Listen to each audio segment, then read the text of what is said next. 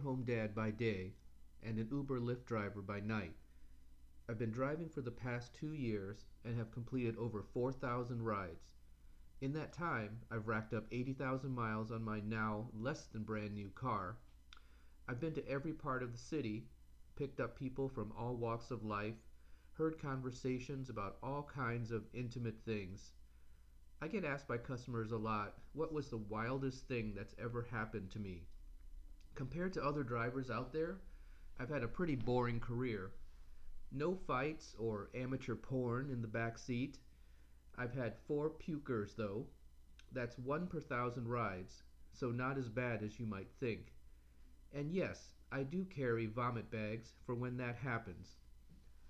When I first started, I remembered the faces and conversations from almost every rider. Now, as a veteran of the rideshare wars, people just come and go as I move from one ride to the next during my late-night shifts. Most are forgettable. Sleepy, slightly to very inebriated folks going home from a night out at the bar, or getting off the late shift from work, or a red-eye flight from O'Hare. There are very few passengers whom I will remember later. If pressed for a story, maybe I'll share the young couple I picked up in Boys Town late one night. It was a short ride, but the whole time the young lady was incredulous because her, quote, boyfriend had just confessed to her that he had had gay sex before. "You sucked a dick? Really? Wow!" She kept repeating variations of this, seemingly getting more, shall we say, heated with every repetition. It is this story I would tell if pressed about my most memorable ride. I also deliver stuff, and some of you might know of the platforms like Instacart, DoorDash, Postmates, etc. This particular delivery is for a small local company.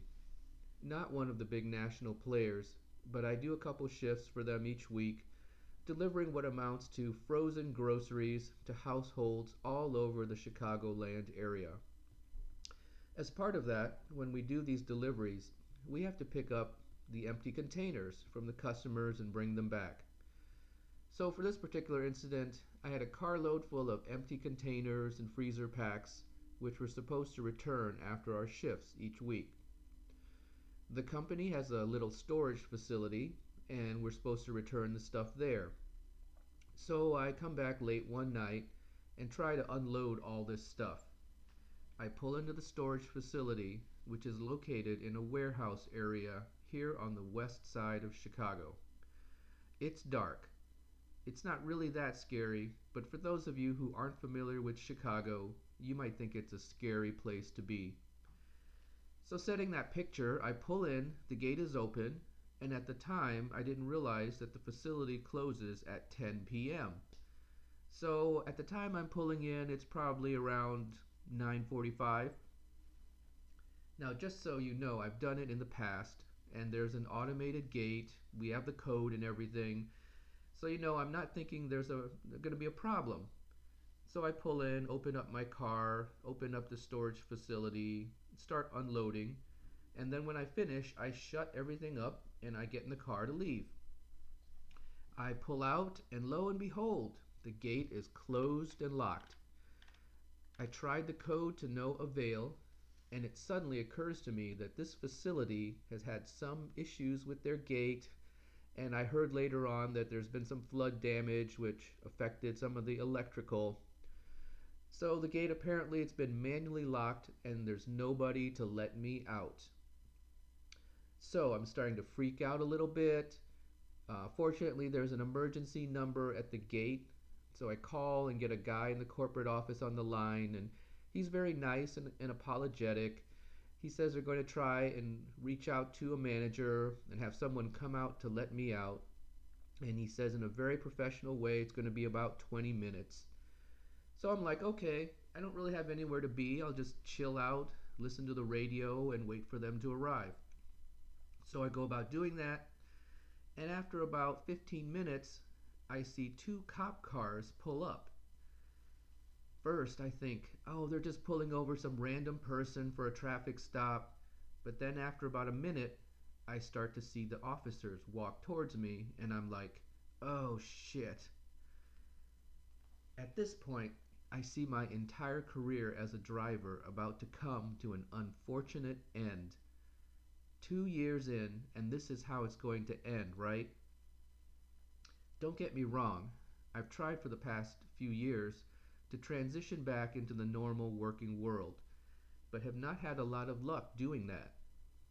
I think it's probably, I probably applied for about a dozen jobs, and that might not seem like a lot over that span of time, but I'm very picky about jobs and want to go back and return to doing something that fits my talents and abilities. Things just haven't worked out yet. I really want that second chance on the career path. So, the police walk up, and it's two lady officers, and they're very nice as well. See, this being Chicago, I thought I might get a Jason Van Dyke working tonight, but no, they were very nice and professional, and they asked what was going on, and I explained to them that I was an employee of this company, and we have this storage facility, and I've been locked in, and so, they bought my story, and got on their police radio and proceeded to wait along with me for someone to arrive. But no one ever came, so eventually they were given a code by the company to try and punch in to let me out. That didn't work either. And so everyone, me, the officers, were just getting more frustrated. And then finally they said, well, looks like we're going to have to call the fire department. And at that point I was like, oh my God, the fire department.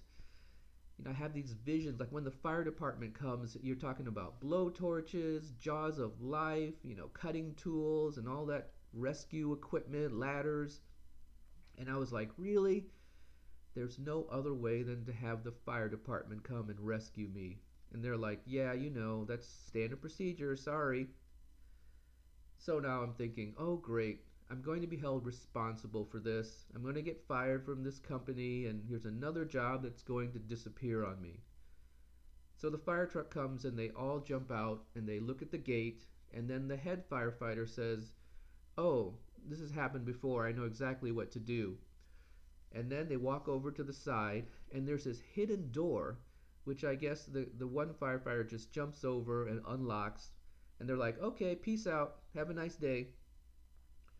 So nothing had to be blowtorched or sawn down or whatever. I was able to get out.